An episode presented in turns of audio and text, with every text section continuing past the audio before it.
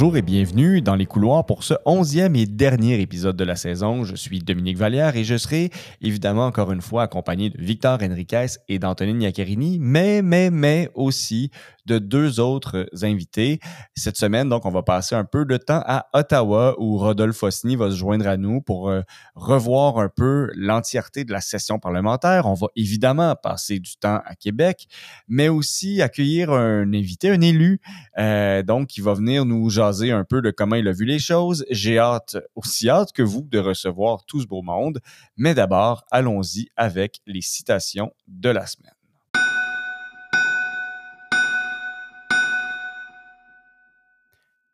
Tout de ton côté, tu y vas avec la ministre France-Hélène Duranceau. Oui, moi, c'est vraiment ce qui a retenu mon attention euh, le plus euh, dans la dernière semaine euh, pour la politique québécoise.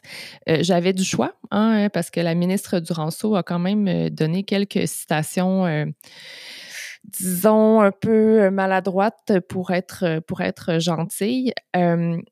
France-Hélène Duranceau, c'est pas la ministre qui était la plus connue dans le Conseil euh, des ministres. Si on faisait un vox pop euh, dans la rue et qu'on demandait aux gens qui est la ministre de l'Habitation, euh, j'ai pas l'impression qu'on aurait eu beaucoup de bonnes réponses. Donc, j'ai choisi celle-ci, ouvrir les guillemets. Le locataire qui veut faire ça, qui investisse en immobilier. Fermez les guillemets je pense que ça va coller, cette affaire-là. Ça va être extrêmement difficile de se sortir de cette espèce de rôle euh, de ministre un peu déconnecté de la réalité euh, des locataires, des gens qui n'ont pas nécessairement euh, les moyens d'investir en immobilier. C'était un florilège, effectivement. Toi, Victor, tu es du côté d'Ottawa. Exactement, Dominique. Moi, je m'en vais à Ottawa avec une citation que je vais vous lire immédiatement. La réponse courte est que c'est inacceptable et mon travail consiste à faire en sorte que cela ne se reproduise plus. Marco Mendicino, ministre de la Sécurité publique, et j'ai le goût de dire hein, ton travail, c'est de s'assurer que quand tu reçois un mémo indiquant que, Paul Bernardo s'en va dans un pénitencier à sécurité moyenne, ton cabinet comprenne qu'il faut qu'il te le donne, le mémo. Je commence à être écœuré d'entendre à Ottawa des ministres dire je sais pas. Ça me rappelle un certain Gérald Tremblay, maire de Montréal. Je sais pas si vous vous souvenez de cette époque-là, où est-ce qu'on avait l'impression qu'il savait jamais rien. Ça commence à ressembler à ça à Ottawa. J'allais dire que je t'en souviens, que je m'en souviens, mais pour prendre la défense euh, Gérald Tremblay, je vais dire que je ne m'en souviens pas. Euh, de mon côté, euh, j'y vais avec France-Hélène Duranceau, non pas avec une citation, vous me permettrez un petit accro au protocole, mais avec un titre, celui d'un article qui est paru vendredi dernier et qui disait La CAC veut mieux encadrer les évictions. Et donc, je me permets d'utiliser ça pour illustrer la différence entre ce que tu veux comme message lors d'une sortie. Donc, c'est le matin où on déposait le projet de loi. On se disait, voici la ligne qu'on veut. On veut aider les gens. C'est positif, c'est clair. Puis le résultat, ben, ça n'a pas été exactement ça. Donc, le vendredi de la semaine dernière, la ministre Duranceau qui sort pas mal de son texte. Euh, ensuite, en début de semaine, elle repasse euh, le lundi en entrevue. Euh, elle persiste et signe. Et donc, le mardi, le mercredi, ça se poursuit et elle s'excuse. C'est vraiment pas ça qu'on voulait. Entre la CAQ veut mieux encadrer les évictions et je m'excuse si j'ai pu paraître insensible.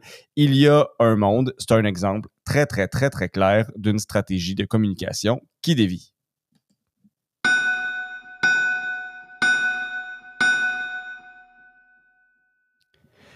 Je sais pas si vous étiez des fans du jeu Qui suis-je ou Qui est-ce. En tout cas, en Outaouais, on appelait ça Guess Who. Hein? Tu avais un paquet de gens devant toi, puis là, tu donnais des indices, puis finalement, tu rabattais les cases pour finalement dire Ah oui, je pense que je sais de qui on parle. Alors, voici les indices. Il a été élu en 2007. Auparavant, il avait travaillé comme conseiller politique du ministre de l'Éducation. Il a été ministre, leader de l'opposition officielle chef intérimaire de son parti. Là, normalement, il vous reste pas grand, grand, grand case. Le député de Matane Matapédia, Pascal Bérubé, est avec nous. Pascal, bienvenue. Merci de l'invitation. Écoute, Pascal, on t'a invité parce que tu as gravité dans les couloirs avant de passer au Salon Bleu, dans les commissions parlementaires, puis aussi parce que tes pères te lisent souvent comme meilleur parlementaire de l'Assemblée. Alors, on est comme très heureux là, de commencer ça avec toi et que tu sois des nôtres. Je vais te poser quelques questions. Victor va pouvoir relancer, jaser avec toi. Euh, voilà, écoute, lançons ça là tout d'abord de même. C'est une première session après la mini-session à l'automne qui avait été sous le signe euh, du serment au roi. Victor disait la semaine dernière que sans être un grand cru, c'était comme un beau gelé nouveau, cette session-là, avec un peu de légèreté, un peu de fruits. Est-ce que tu es d'accord? Faut savoir d'où on partait. En juin 2022, on était à 9% on est maintenant à 23 Et entre les deux, une élection de tous les périls où plusieurs pensaient que je serais le seul élu.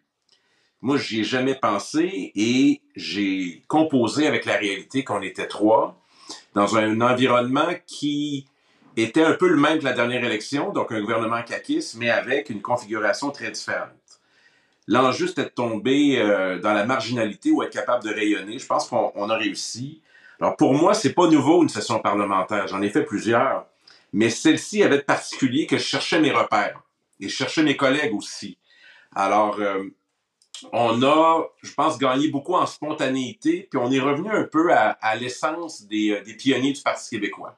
Quand il y avait peu de gens, c'était plus organique, c'était plus euh, un peu plus rebelle, un peu plus spontané et vraiment connecté euh, à nos valeurs premières qui ont guidé notre engagement politique. Donc, c'est comme ça qu'on a abordé la session parlementaire. Et après, ben, on s'est rendu compte que ça a plu à pas mal de monde. Ça nous a réjouis, mais on a encore beaucoup à faire. Dis-moi, Pascal, moi, j'ai euh, eu l'impression que vous étiez libéré. J'ai senti beaucoup de plaisir dans vos interventions. On a vraiment le feeling que vous avez quasiment plus de fun qu'à une certaine époque où vous étiez plus nombreux. On a beaucoup de plaisir parce que une petite équipe, on est toujours en contact, euh, on se parle tout le temps, on interagit, on est très volontariste. Ça a du bon. Le serment euh, à la reine, qui est devenu le serment au roi, c'est un exemple. Moi, en 2007, quand je suis entré à l'Assemblée nationale, je voulais pas faire le serment. Et puis, on m'avait dit, ben, il faut le faire, ça va être compliqué, sinon, tant à l'Assemblée nationale, tu veux pas commencer avec un, faux pas. Et quand on s'est regardé, on s'est dit, on le fait pas, on est dans la vérité. Ben, il y avait un côté libérateur puis un côté assumé. Et quand on dit la vérité, on se trompe pas. Alors, euh, on a gagné beaucoup en, en liberté, peut-être moins en sécurité, mais c'est pas mal plus exact. Puis j'ai envie de dire, tu as été, je le disais un peu en intro, le conseiller, ministre, chef de l'opposition, leader. C'est tous des points de vue différents au Salon Bleu. Lequel t'as préféré? Ah, ministre, ça c'est clair. Pas assez longtemps, 18 mois, je trouvais que ça se passait plutôt bien, on était bien parti. J'aurais aimé que le gouvernement de Marois fasse 4 ans, puis qu'on soit évalué là-dessus. 18 mois comme ministre, euh, j'ai aimé parce que très rapidement, dans les premiers jours, j'étais euh, à mes aises et je savais exactement ce que j'avais à faire. Alors, mon plus grand regret, c'est de ne pas avoir eu un, véritable mandat pendant quatre ans. J'ai adoré cette fonction. Le ministère du Tourisme, pour moi, c'était à la fois identitaire et économique. J'ai voulu en faire quelque chose de grand. J'avais une belle équipe, beaucoup de plaisir. Et euh, c'est une expérience euh, qui est fascinante. Bien sûr, les autres fonctions, chef parlementaire pendant deux ans, qui est le record au Parti québécois, c'est pas rien, diriger ce parti. Euh, j'ai beaucoup aimé aussi, mais quiconque me côtoie depuis maintenant 16 ans à l'Assemblée nationale sait que, comme disait François Gendron, on est d'abord député de, et c'est ma priorité. Ben justement, c'était un peu là-dessus que je voulais t'amener, Pascal, parce que justement, après avoir été ministre, combien d'élus sont justement partis? En se disant, j'ai réalisé ce que j'avais à faire, puis euh, maintenant que je serai plus ministre, je veux aller profiter de, ce statut-là aussi à l'extérieur, dans certains cas, dans plusieurs cas. Qu'est-ce qui t'a donné l'énergie de rester puis d'être encore aussi engagé là-dedans? La passion pour euh, la fonction de député. J'en ai rêvé plus jeune lorsque j'ai euh, cogné à la porte de l'Assemblée nationale pour une deuxième fois que la porte s'est ouverte. J'étais pleinement conscient du privilège. J'en suis aussi conscient aujourd'hui. J'aime ça.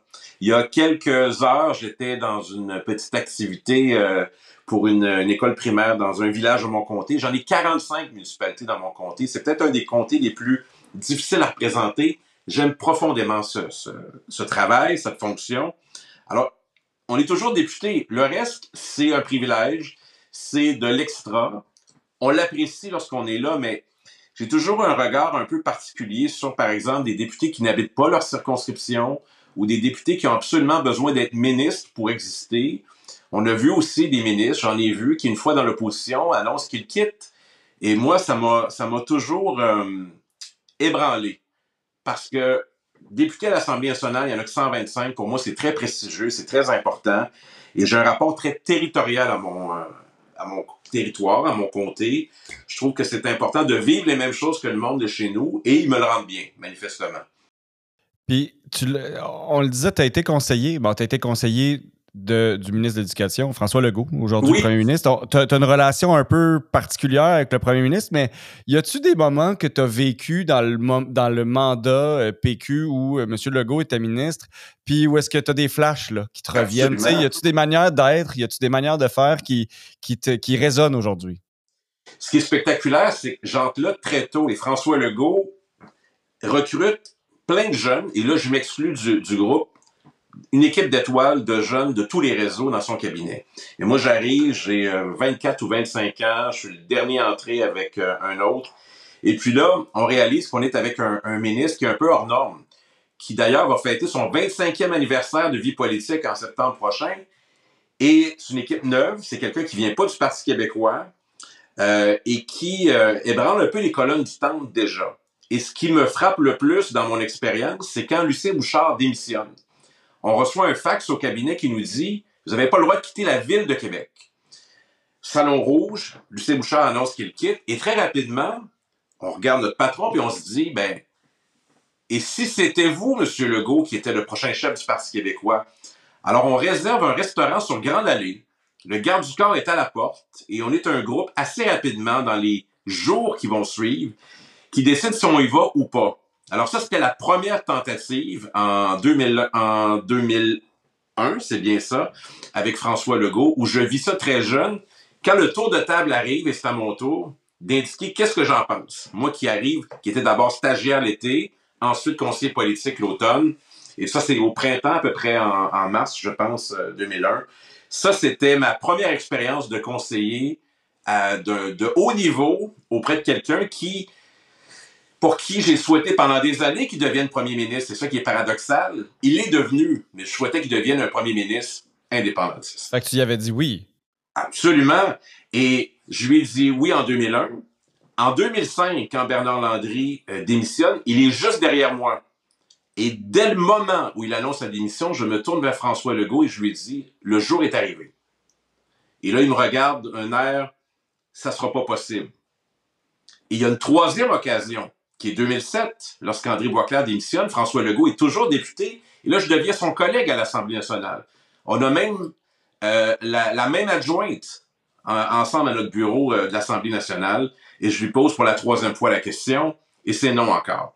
Alors, j'aurais essayé pas mal plus que la plupart de ces députés qui deviennent premiers ministres. J'ai travaillé beaucoup plus qu'eux à bien des égards, je le dis en souriant, mais euh, c'est des expériences qui, à la fois comme conseiller, comme président de circonscription et comme collègue, on fait en sorte que ça a créé un lien particulier entre son ambition et la mienne pour lui.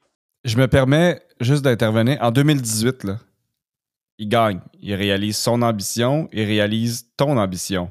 Vous n'avez pas la même soirée électorale. Est-ce que tu as quand même ce petit coin dans ton cœur où est-ce que tu es content que ton ancien boss devienne premier ministre? Euh,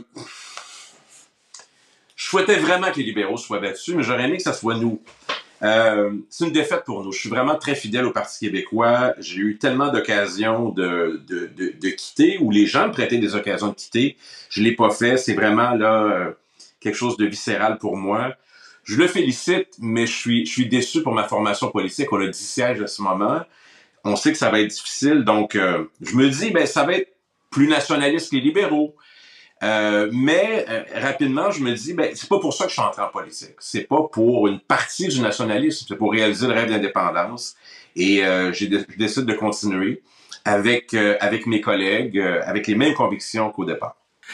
Tu es un homme de conviction, Pascal. Nous, on s'est rencontrés à la FEUC la première fois en 98. Hein. Tu as toujours été un souverainiste de conviction. Tu as été conseiller politique. Tu as vécu à peu près toutes les sphères de l'implication politique. Puis je me posais la question, Maintenant que tu es député, qu'est-ce qui, dans ton parcours de conseiller, de militant, change la façon d'être que tu as comme député? Hmm. J'ai l'impression que euh, le travail de député, euh, j'ai toujours été prêt à le faire, donc c'était relativement simple pour moi. Conseiller, je l'ai été un peu dans un cabinet, mais je le suis beaucoup plus maintenant. Par exemple, dans la relation quotidienne avec Paul Saint-Pierre Plamondon. Beaucoup plus de conseils parce que l'équipe est jeune, parce qu'on est euh, que trois, je suis un peu le, conseiller de l'ombre à bien des égards sur les sorties, sur les angles, sur l'analyse aussi. Je dirais que c'est dans la durée que, que mon expérience a été acquise et ça me sert beaucoup. J'ai vu beaucoup de situations. Ça fait 16 ans que je suis député. J'ai commencé en politique à l'âge de 18 ans. J'en ai 48 maintenant. Euh, j'ai tout vu. On était au gouvernement. Puis on était au gouvernement. J'étais président national des jeunes du parti quand Bernard Landry était premier ministre. Alors j'ai eu cette relation-là avec le pouvoir aussi. Donc, toutes ces expériences me servent, bien sûr, mais beaucoup à conseiller les cadres de ma formation politique, les chefs successifs, et euh, les deux pour lesquels j'ai été euh, le conseiller le, plus actif, ben, évidemment Paul Saint-Pierre Plamondon, mais beaucoup Jean-François Lisée aussi. Parce que j'étais assis juste à côté, j'étais le leader parlementaire.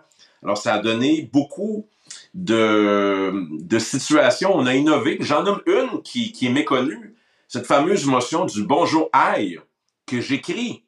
Et je suis convaincu qu'il faut faire la démonstration qu'il y a un enjeu avec l'accueil en français dans les commerces à Montréal Personne ne veut faire cette motion-là. Le chef n'est pas convaincu. J'insiste. Et maintenant, le bonjour aïe, au plan politique, est entré dans le langage commun. Et je suis pas peu fier, non pas parce qu'on en parle uniquement, parce que ça a créé une discussion. Mais ça, c'est un exemple parmi d'autres où j'aime prêter ma plume ou mes conseils à des collègues qui travaillent pour le même objectif que moi. Tu, parles de Paul, tu parles de Jean-François Lisée. Il y a Pierre Carl aussi. T'as as préféré. Ou, attends un peu. Je, je à ma question. Qui était, qui était le plus facile à conseiller entre Pierre Carl Pélado et Jean-François Lisée? C'est euh, Pierre Carl. Pierre Carl. Et Pierre Carl, je, ne l'ai pas nommé parce que c'est une relation qui est différente. C'est un, c'est un ami dans la vie très proche. Euh, je m'en suis jamais caché. Je pense que c'est connu aussi un samedi après-midi, je suis allé cogner à sa porte à Outremont. Je lui ai dit, euh, Pierre Carl, tu devrais te présenter. Il n'y avait personne hein, qui avait fait ça. J'ai organisé sa campagne. Euh, j'ai recruté des gens. J'ai été là même jusqu'à la fin quand c'était difficile. Je connais les, tous les enjeux qu'on a vécus et je, je, suis demeuré très fidèle à lui en amitié. Et une des raisons, c'est que je lui ai jamais rien demandé tant au plan politique qu'au plan personnel ou pour euh, ma conjointe ou pour quiconque. Et je pense qu'il a un radar pour ça. Et euh, j'aime beaucoup cette relation pour ça. Elle est totalement désintéressée. J'aime profondément l'homme. T'es bien parti. Lorsqu'il est démissionné, il est en tête dans les sondages. Et euh, je dirais que je ne l'ai pas nommé sciemment parce que la relation est très différente et bien au-delà du politique. On se connaissait avant. Mais j'aime quand même l'idée parce que c'est peut-être pas acquis dans, dans, les médias ou dans le commentariat que c'était plus facile de conseiller Pierre-Carl Pélado que Jean-François Lisée. C'est quand même pas rien. Euh, tu as dit ça fait 16 ans, tu l'as répété euh, quelques fois. Qu'est-ce qui a changé là, entre ta première session parlementaire comme député, puis là, aujourd'hui, c'est quoi? C'est ta 38e, 39e? Je n'ai pas fait le compte, mais dans le devoir ce matin, j'ai lu que j'étais un vétéran sous la plume de Jean-François Nadeau. Ça m'a donné une prise de conscience. Ce qui a changé pour beaucoup, c'est les réseaux sociaux, c'est clair une nouvelle chasse l'autre rapidement et euh, tout le monde est un acteur du commentariat. peut décider de ne pas s'en occuper, mais c'est le principal changement de la vie politique. L'autre, c'est probablement la fragmentation euh, de l'offre politique. Quand je suis arrivé en 2007, situation particulière, on était habitué au bipartisme, la DQ dans l'opposition officielle, on est la deuxième opposition, donc déjà on est rendu à trois partis, Québec solidaire quatre partis, Éric Duhem qui fait 500 000 votes à la dernière élection, cinq partis. Donc, c'est les deux grands changements pour moi. Les réseaux sociaux et la fragmentation de l'offre politique. Tu parles de cette fragmentation, Pascal, et on, est d'horizons politiques très différents. Et une des, une des forces, je pense, de ce podcast, c'est d'avoir des gens qui sommes tous d'horizons politiques différents. Les gens de tous les partis ont un énorme respect pour toi. Moi, j'ai beaucoup d'amis qui me parlent en grand bien de ton travail, mais pas seulement de ton travail, mais aussi de la relation qu'ils ont eue ou qu'ils ont avec toi à l'Assemblée nationale. Comment tu fais pour être un de ceux qui est reconnu justement pour être apprécié de tous les collègues, quel que soit le parti? C'est des relations personnelles. Ça passe par toutes sortes de gestes sincères. Par exemple, en début de semaine, j'ai envoyé un courriel aux 124 autres députés leur disant si vous passez par ma région cet été, voici mon cellulaire, bien que vous l'ayez à peu près tous. Vous passez à la maison, vous avez besoin d'informations, venez avec votre famille, vos amis. Je fais ça chaque été depuis euh, une quinzaine d'années. Et à l'Assemblée nationale, euh, on me respecte parce que je dis la même chose en public qu'en privé. Euh, quand il y a une critique, elle est, elle est dure, Elle est, elle est pas seulement pour les effets de toge, mais quand il y a des compliments, ils sont aussi sincères. Ce qui me fait le plus plaisir, c'est qu'il y a un vote secret organisé par la presse à chaque année pour déterminer le, meilleur parlementaire, le meilleur orateur. Je le gagne depuis à peu près trois ou quatre ans. Donc, c'est une très forte majorité dans les dernières années de députés de la CAQ. Alors, je sais que dans le caucus de la CAQ, il y a beaucoup de gens qui euh, aiment échanger avec moi, aiment euh, le style un peu non conventionnel que j'ai.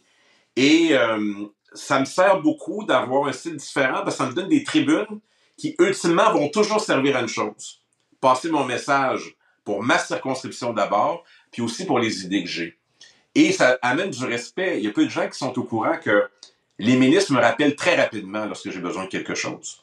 Alors, je ne pense pas que c'est par la crainte, c'est par le respect que, que j'ai aussi. Alors, avec les années, on gagne ça peut rester pendant des années puis demeurer relativement anonyme ou pas avoir trop de relations. Mais moi, je tiens à ça. Mon père était comme ça dans le domaine de l'enseignement.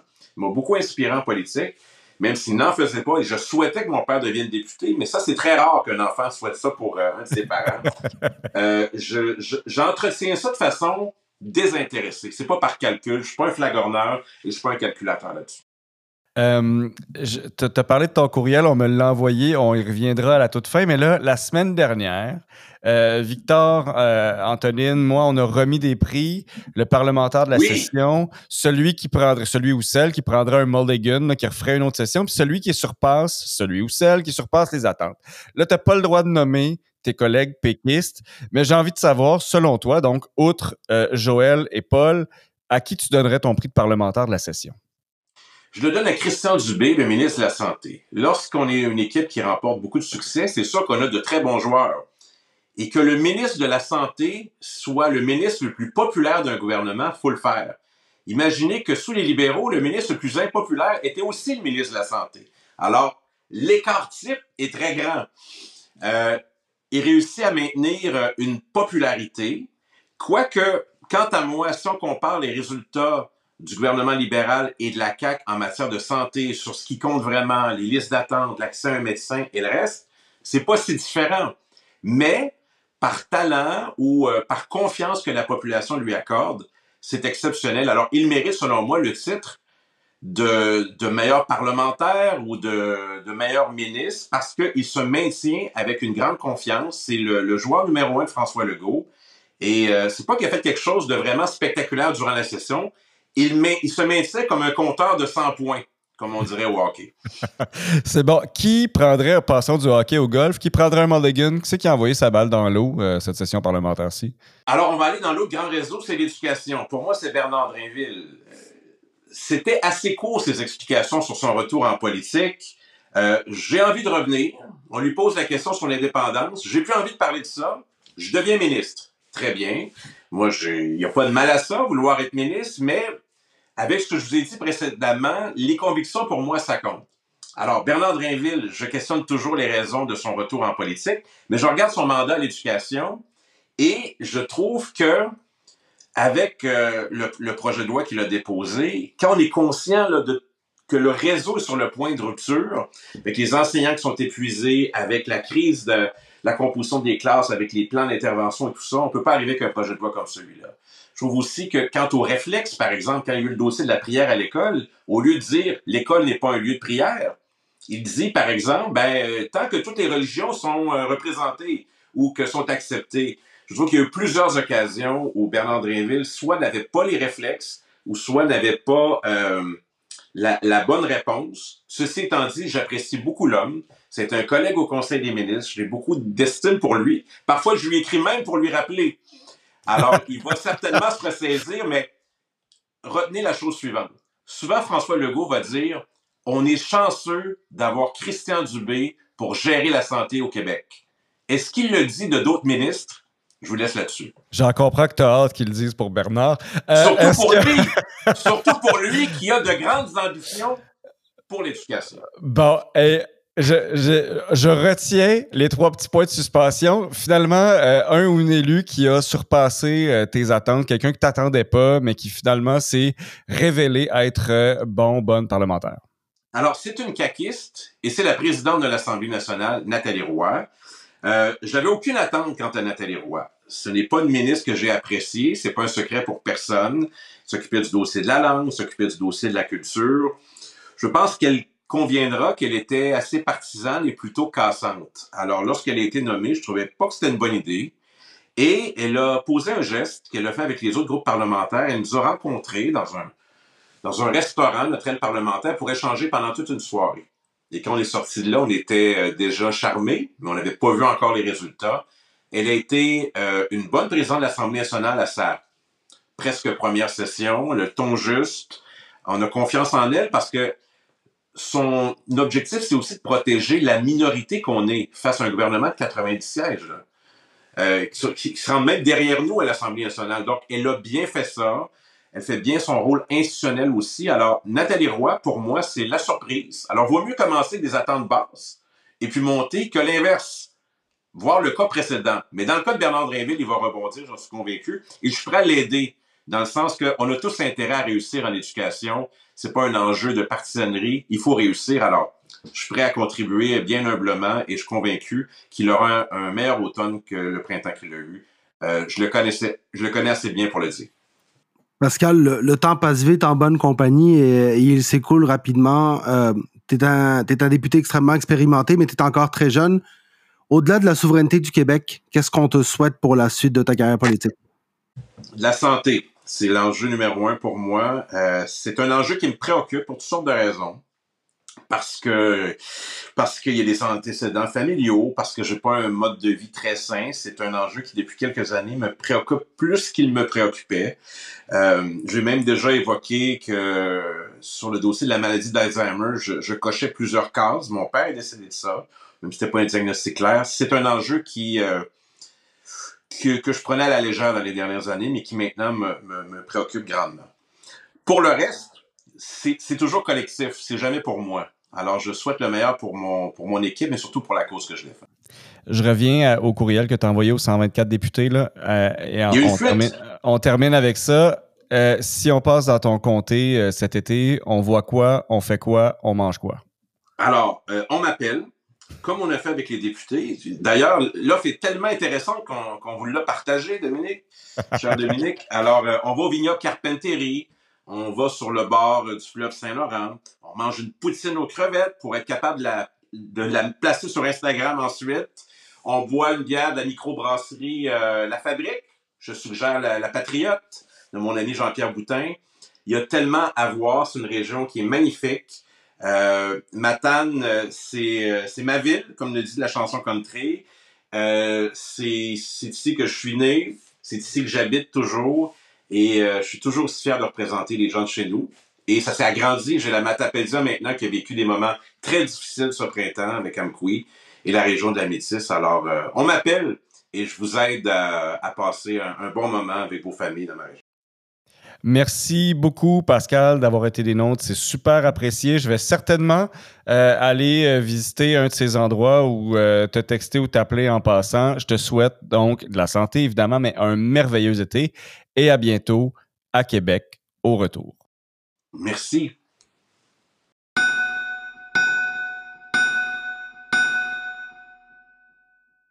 Donc, euh, on se transporte à Ottawa maintenant. Euh, la session parlementaire n'est pas encore tout à fait euh, terminée sur la scène fédérale. En fait, elle doit terminer vendredi, le 23 juin. J'ai même vu aujourd'hui qu'ils voulaient nous étirer ça jusqu'à 23 juin, 23 juin à minuit.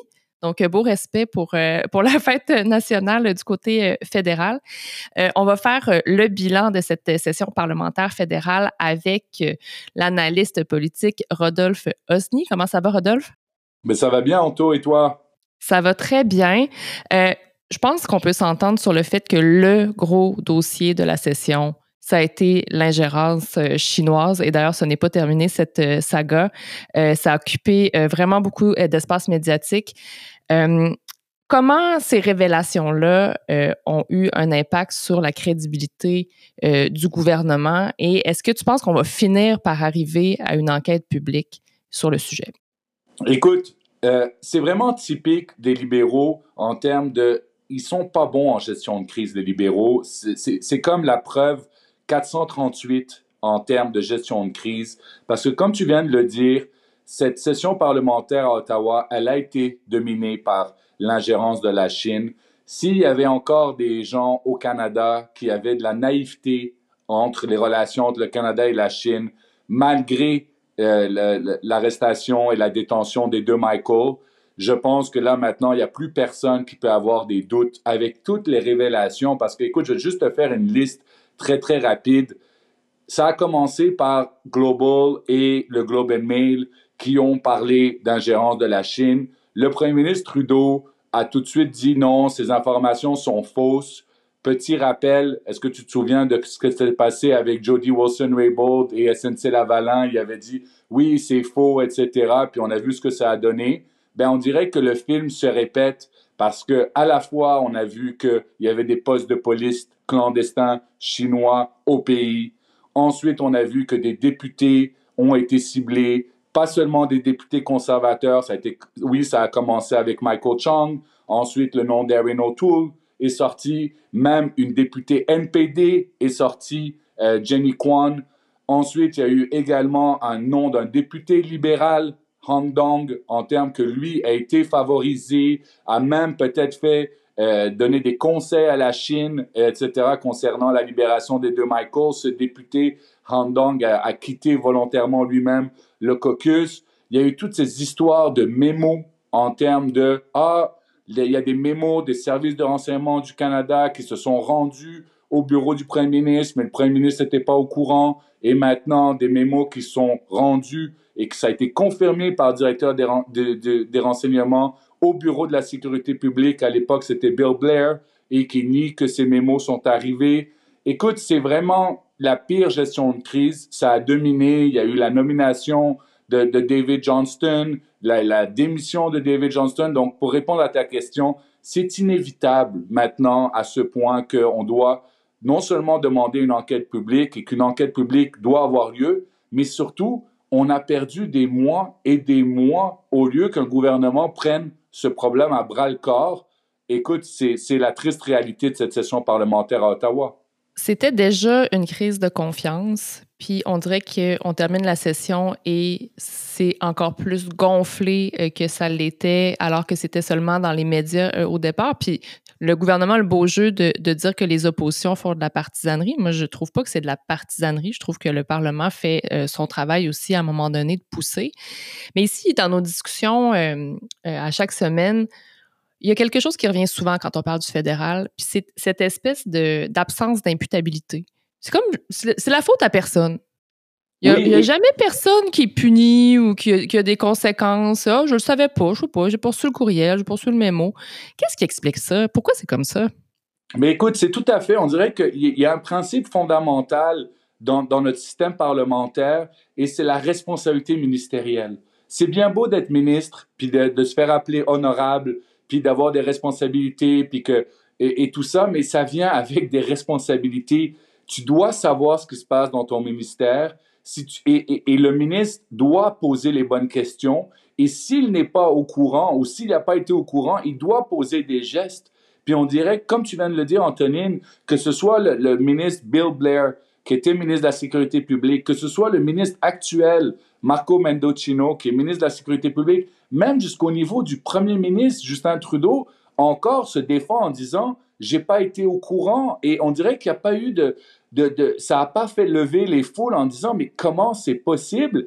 Et comment ça se fait qu'il n'y a pas eu aussi de démission? Ça veut dire il y, a des gens qui ont eu l'information qui ont jugé que c'était pas important qu'un député ou des députés maintenant on apprend que c'est des députés.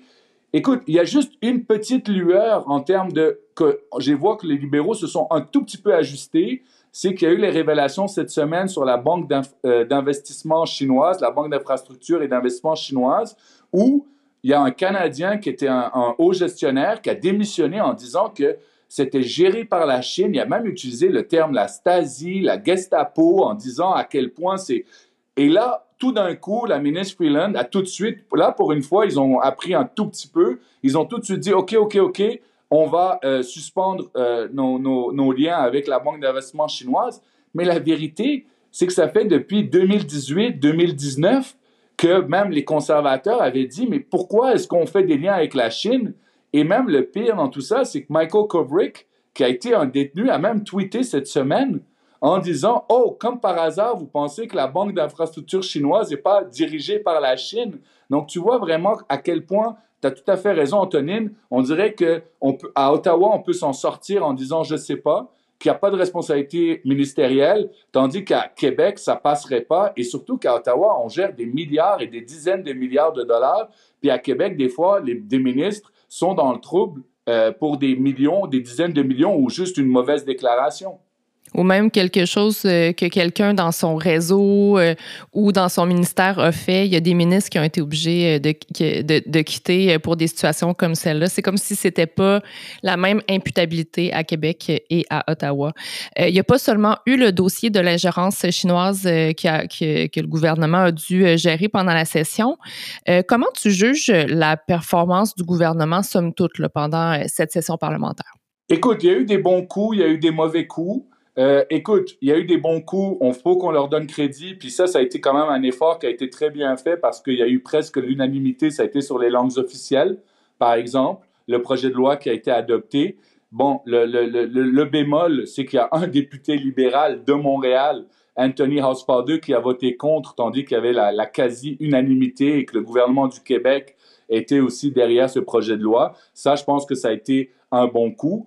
Un autre bon coup, d'une certaine façon, qu'on s'y attendait pas du tout, ça a été le chemin Roxham, qui a quand même défrayé la chronique pendant des mois. Puis on pensait que ce dossier, c'était impossible à, En fait, il y avait même euh, Marco euh, Mendicino qui avait un peu laissé planer que c'était en train de se régler, puis tout le monde avait un peu ri de lui, il s'était fait rabrouer, puis, puis ça avait été vraiment étrange. Puis finalement, c'est lui qui avait raison. Il s'est échappé.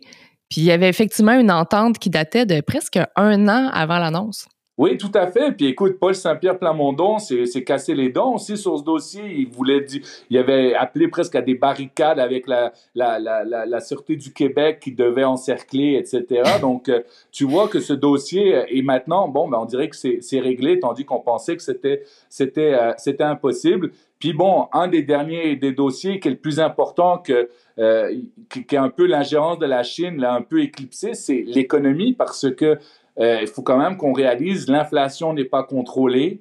Euh, le, le, budget fédéral a fait couler peu d'encre, mais d'une certaine façon, euh, les libéraux ont mis une croix sur l'équilibre budgétaire. On ne sait pas quand est-ce qu'il y aura un équilibre budgétaire. Il y a eu une annonce aussi économique qui a vraiment euh, a été pour eux, pour les libéraux, une grosse annonce. Ça a été l'annonce de Volkswagen en Ontario, euh, un investissement quand même de 13 milliards de dollars. Et maintenant, on apprend la semaine dernière par le directeur parlementaire du budget que ben, ce serait peut-être pas 13, ce sera plus 16, puis qu'il n'a pas terminé encore toutes ces analyses. Donc, tu vois, c'est un peu un, bilan, un bilan mitigé euh, sur, euh, sur euh, ce qui s'est passé, mais l'inflation et le coût de la vie, je crois que ça a vraiment aussi dominé les préoccupations des Canadiens. En terminant, on va faire les oppositions en rafale. Comment te trouvé la performance de, de, chacune des oppositions en, une phrase à peu près, la stratégie de Poilièvre? Mais ben, écoute, la stratégie de Poilièvre, l'inflation, Pierre Poilièvre, ça fait un an et demi. Juste l'inflation. Oui, l'inflation, ça fait un an et demi qu'il en parle. Je pense aussi le logement, ça fait longtemps qu'il en parle et il a réussi quand même à, mettre ce dossier parce que c'est, faut pas oublier que ça reste la préoccupation des Canadiens.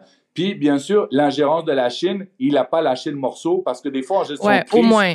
Oui, parce que moi, moi je, pense que les gens ont retenu, surtout de Poiliev, cette, cette session-ci, c'est l'offensive contre, contre CBC. Honnêtement, moi, je me demandais à un moment donné, va-tu recommencer à parler d'économie puis d'inflation parce que ça faisait pas très sérieux.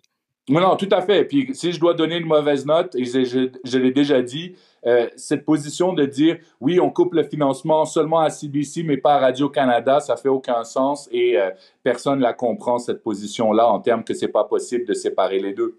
Puis pour le NPD, en une phrase, euh, comment tu as trouvé leur, leur, performance pendant la session?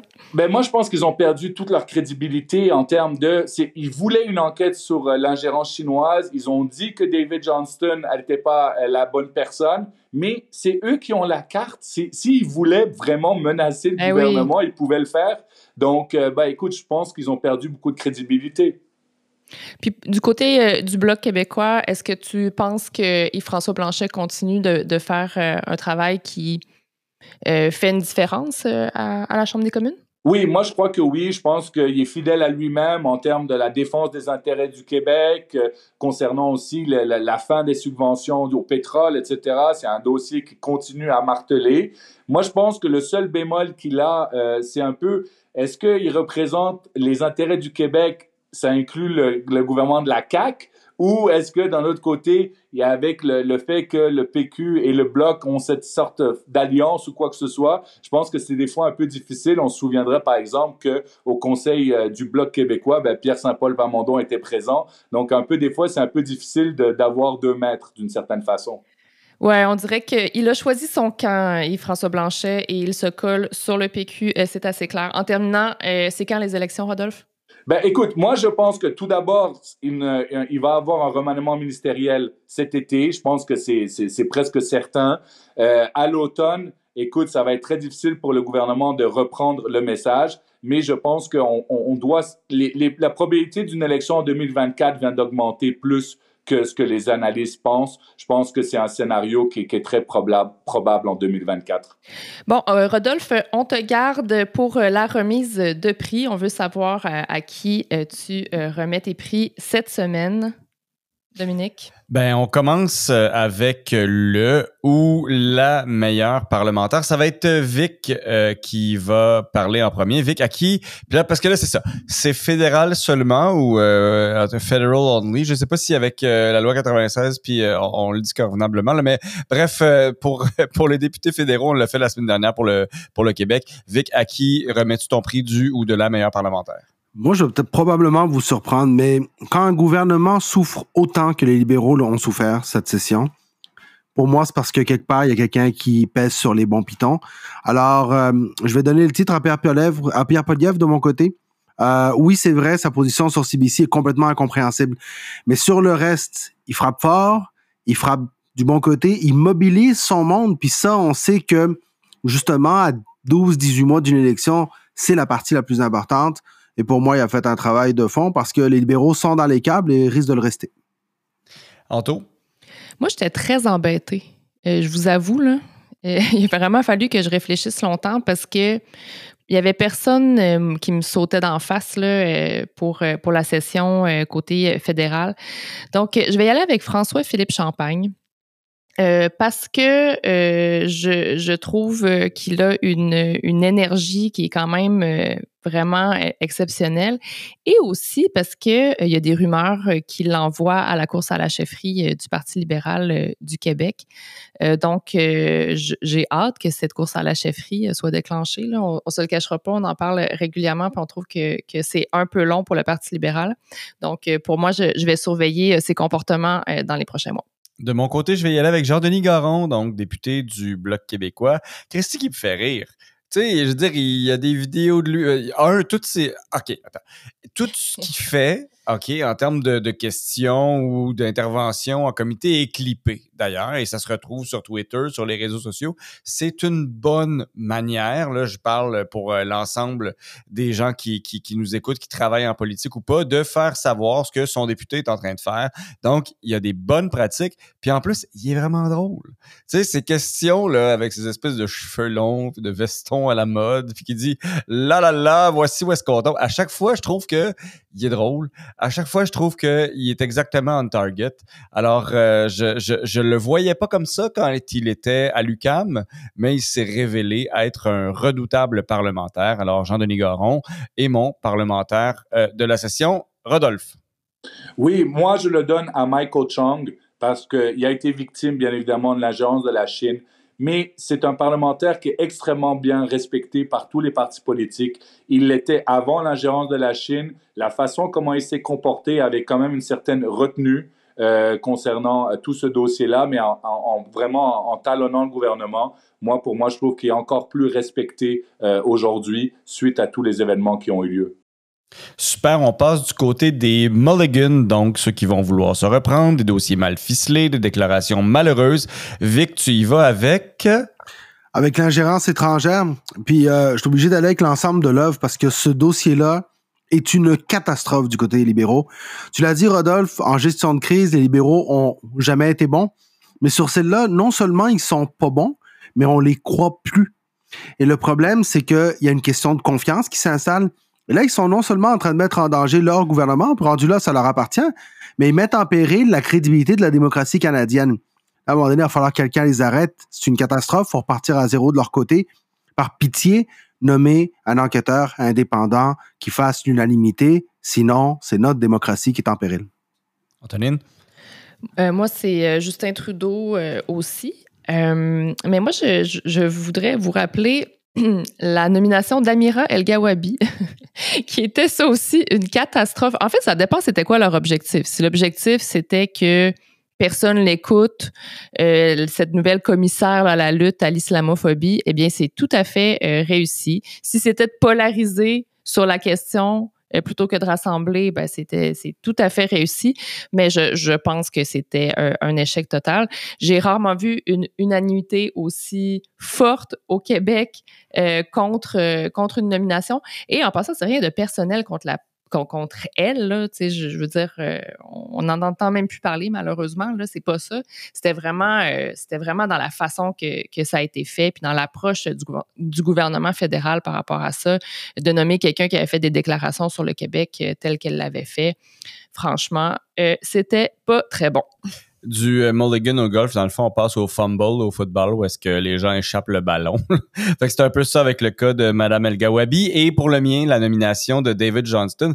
Quelle fin de carrière triste. Mm. Hein, parce que on a reproché énormément à la famille Trudeau, à la famille Johnston d'être des amis.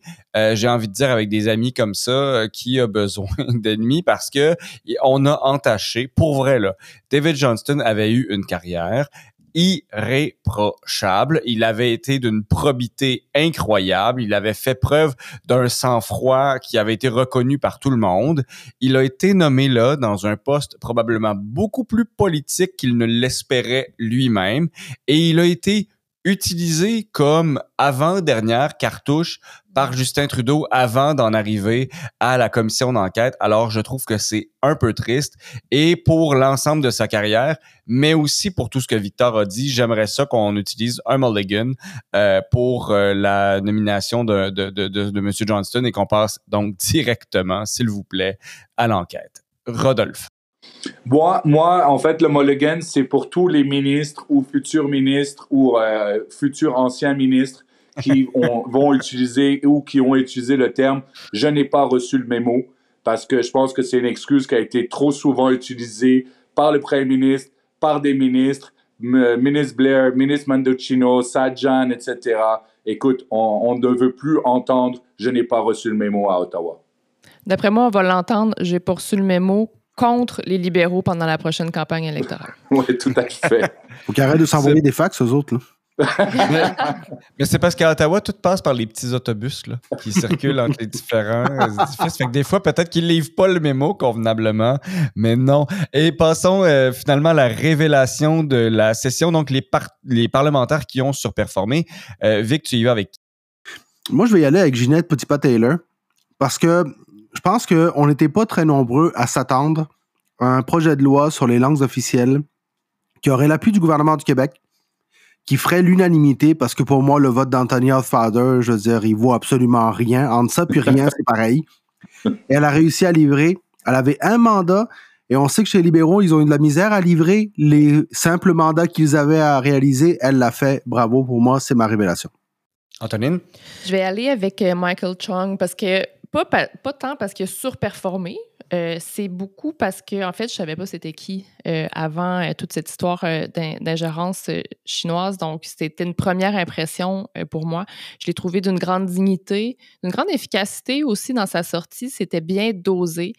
sa famille lui-même a été menacée là, dans, le cadre de tout ce qu'on a appris pendant la session sur les interventions chinoises en sol canadien. Euh, il a tenu son bout. Je l'ai vu euh, en commission euh, discuter avec Mélanie Joly et elle, n'était pas à la hauteur face à, à M. Chung. Donc, pour moi, c'est la révélation de la session. Euh, moi, je vais y aller avec euh, Christine Normandin, donc du Bloc québécois. C'est fou le nombre de personnes sur Twitter. Donc, des gens qui sont euh, d'affiliation libérale, des gens qui sont du NPD, des gens qui sont des conservateurs, qui disent Mais quelle bonne intervention de Christine Normandin. Je trouve que c'est rare. Euh, puis ça arrive pas, il y a pas 600 tweets par jour qui disent ça, mais il y en a quand même beaucoup. Et je trouve donc que des gens décide d'être sciemment transpartisan sur Twitter pour célébrer euh, les interventions de quelqu'un d'autre, euh, c'est notable. Donc, Madame Normandin, qui a été euh, élue, donc pas la dernière fois, mais avant ça, et, qui, mène une, super belle carrière et qui prend des galons au sein de, de l'équipe du Bloc québécois. On doit se dire que avec une députée qui est somme toute jeune et qui marque des points comme ça, l'avenir est plutôt radieux. Rodolphe, tu y vas avec qui?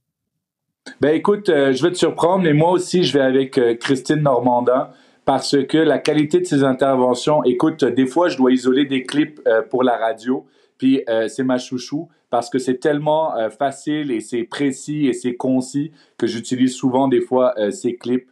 Donc, je trouve qu'elle est toujours très pertinente et ses interventions sont toujours précises et concises. Ah, ben écoutez, merci beaucoup. C'était la dernière de la saison. C'était, on s'est un peu lancé dans le vide. Euh, je dois dire, quand on a voulu faire ça, c'est un projet qui nous était très cher, dont on a discuté beaucoup euh, et, et qu'on a décidé de lancer, puis, puis vous avez été là.